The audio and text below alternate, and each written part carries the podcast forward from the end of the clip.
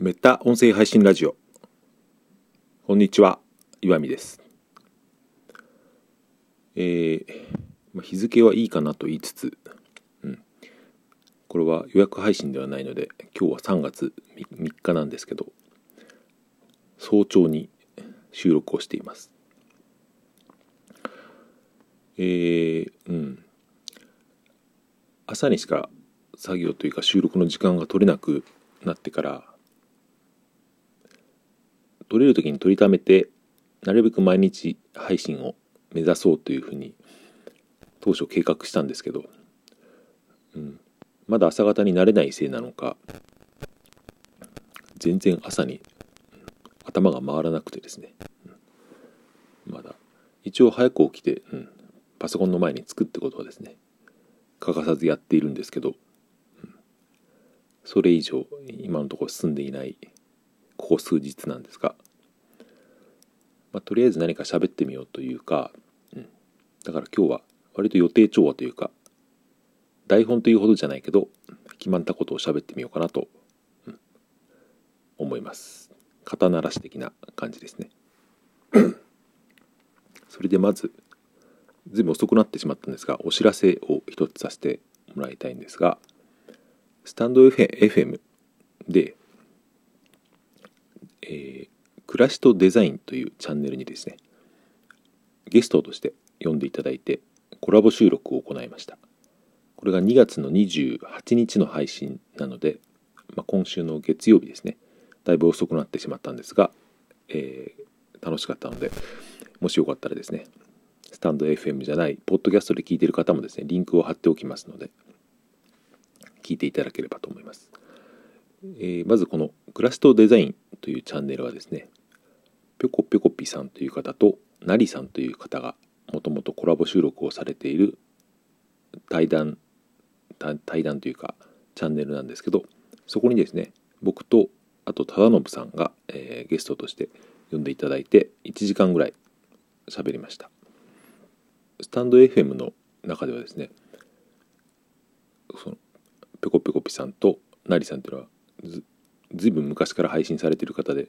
結構そのトップページとかにもよく載られてるような、うん、まあ有名な配信者というか、うん、ある意味インフルエンサーですね。だそういう結構有名なチャンネルに読んでもらって結構光栄だなと思っています。ナリさんは確かイギリスに在住の方で、うん、だから時差があったんですよね。早朝の収録だったんですけど、うん、イギリスで確かデザイン会社を運営されてている経営されているという方で、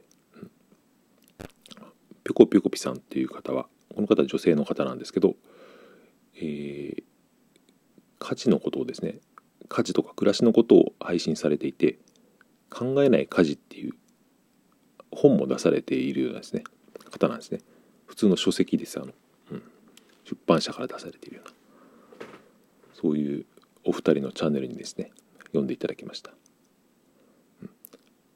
忠信さんとは僕は最近毎週ですね忠信さんのチャンネルで雑談ポッドキャストを配信してるんですが、まあ、それを聞いたお二人が、うん、コラボ収録どうですかというふうに誘ってもらって、うん、割とトントン拍子でですねじゃあいつにしましょうってことで決まって話しました、うん、さっきも言いましたけど早朝のですね5時に収録をしたんですけど、うん。まあ、5時とは思えないのかどうか分かりませんけど、うん、楽しい配信ができたので興味がある方は聞いてみてください。それでまあもう一個話したいことというかこのコラボ収録の中でも出てきたことなんですけど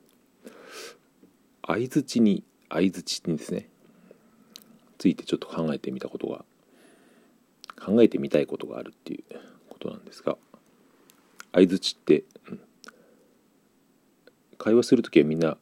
無意識に打ったりしますよね。まあ、たまに相づちない人もいますけどなんか結構喋りにくいなって思ったりしますね。まあ、それはいいとしてあの普通の会話の時は、まあ、相づちってそんなに無意識にする無意識に打ってると思いますけどこういったコラボ収録とか音声配信で対談する時に相づちって結構悩ましい問題だよなって僕は前から思っていたんですね何が悩ましいのかというと、うん、その対談っていうのは雑談っていうのはその第三者が聞くことを前提にして話されている作られている音声なわけですからあんまり相づちがたくさんありすぎると邪魔になるんですよね聞く方の。とはいえ音声だけで相手と会話している場合はある程度の相づちがないと話し手の側がこの人ちゃんと聞いてるのかなとか、うん、思われたりするんである程度、うん、聞いてますよっていうことを示すために「うん」とか「そうですね」とか「うん、なるほど」っていうのはある程度は必要なんですよね。でもそれをあまり打ちすぎると相手の会話にかぶってしまったりと、か聞いている側がですねなんか邪魔な相づちになってしまうってことは結構あるんで、うん、相づちって結構難しいことでもあるんですよね。昔何かの本で読んだんですけど熟達したインタビュアーっていうのは相づちをものすごい200種類ぐらいの相づちを使い分けるっていうですねのを読んだことがあります。例えば「へえ」っていうのと「へえ」っていうのだと与える印象が違うし。うん。なるほどっていうのでも相手が何かを言った後で2秒とか3秒間を置いてからなるほど。っていうとなんか深みが出たりするじゃないですか。そういうですね。いろんな種類の相づちを言葉だけじゃなくて音程とかタイミングによっても使い分けるですね。相づちのバリエーションは限りないっていうことを聞いたことがあります。それでさっき今インタビューの話をしましてインタビューの場合ってですね特にそれが配信とかするポッドキャストとかの場合ってなるべく相づちってない方がいいと僕は思うんですよね。なぜかというとそれって話す話し手の場合側にですねある程度話す内容が定まっている場合は相づちって必要ないんじゃないかと思うんですよね、さっきも言ったように相づちっていうのはその相手に話を聞いてますよってことをアピールというか伝えるために言っている部分が結構大きいのでその要素が満たされている場合だったら別に声による相づちっていらないんですよね。うん。というと話飛びますけどそうだからリモートとかじゃなくて面面と向かって話してる場合はですね、うん、普通にうなずいていればもう相づちの効果はなるわけですから、ただそれが通信とかリモートの場合は、うん、やむを得なくその声でしか相づちを打てないっていう時になるとその相づちの対処に困るっていう話ですね。音声だけの例えば Twitter スペースとかクラブハウスみたいなああいった音声だけの対話の場合も、うん、話し手の側がですね結構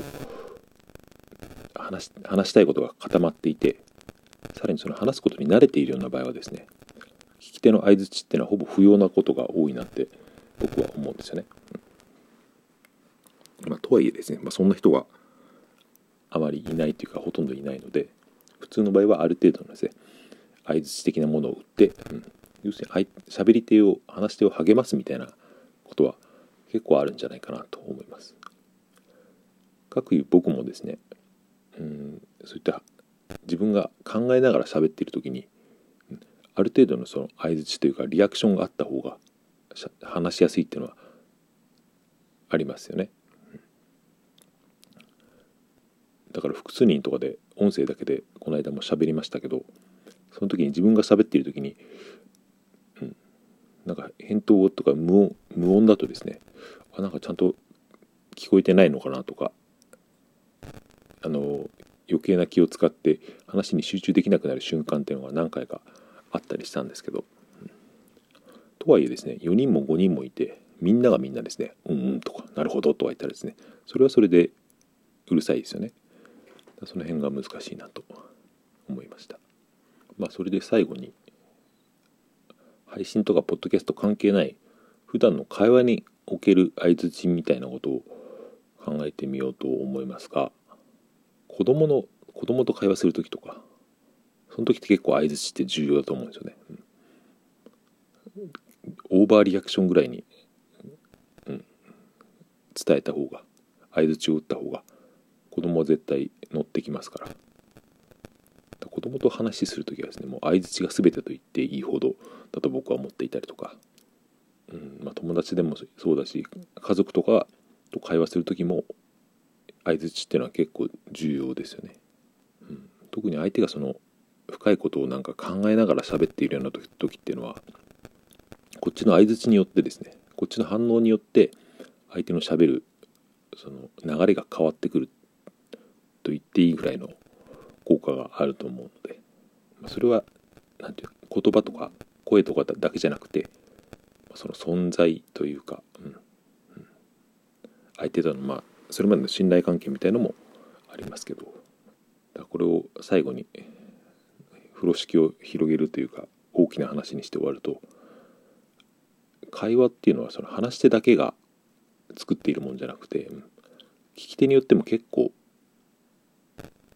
影響しているというか聞き手の側の存在によってもその話の内容っていうのはかなり左右されるものなんじゃないかなと思いまして。今朝なんですけど朝の割には喋れたなと思うのか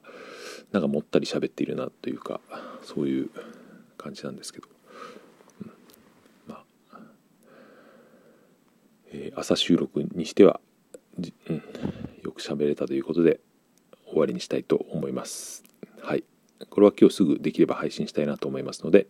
はい。皆さんも良い一日をお過ごしください。ありがとうございました。いってらっしゃい。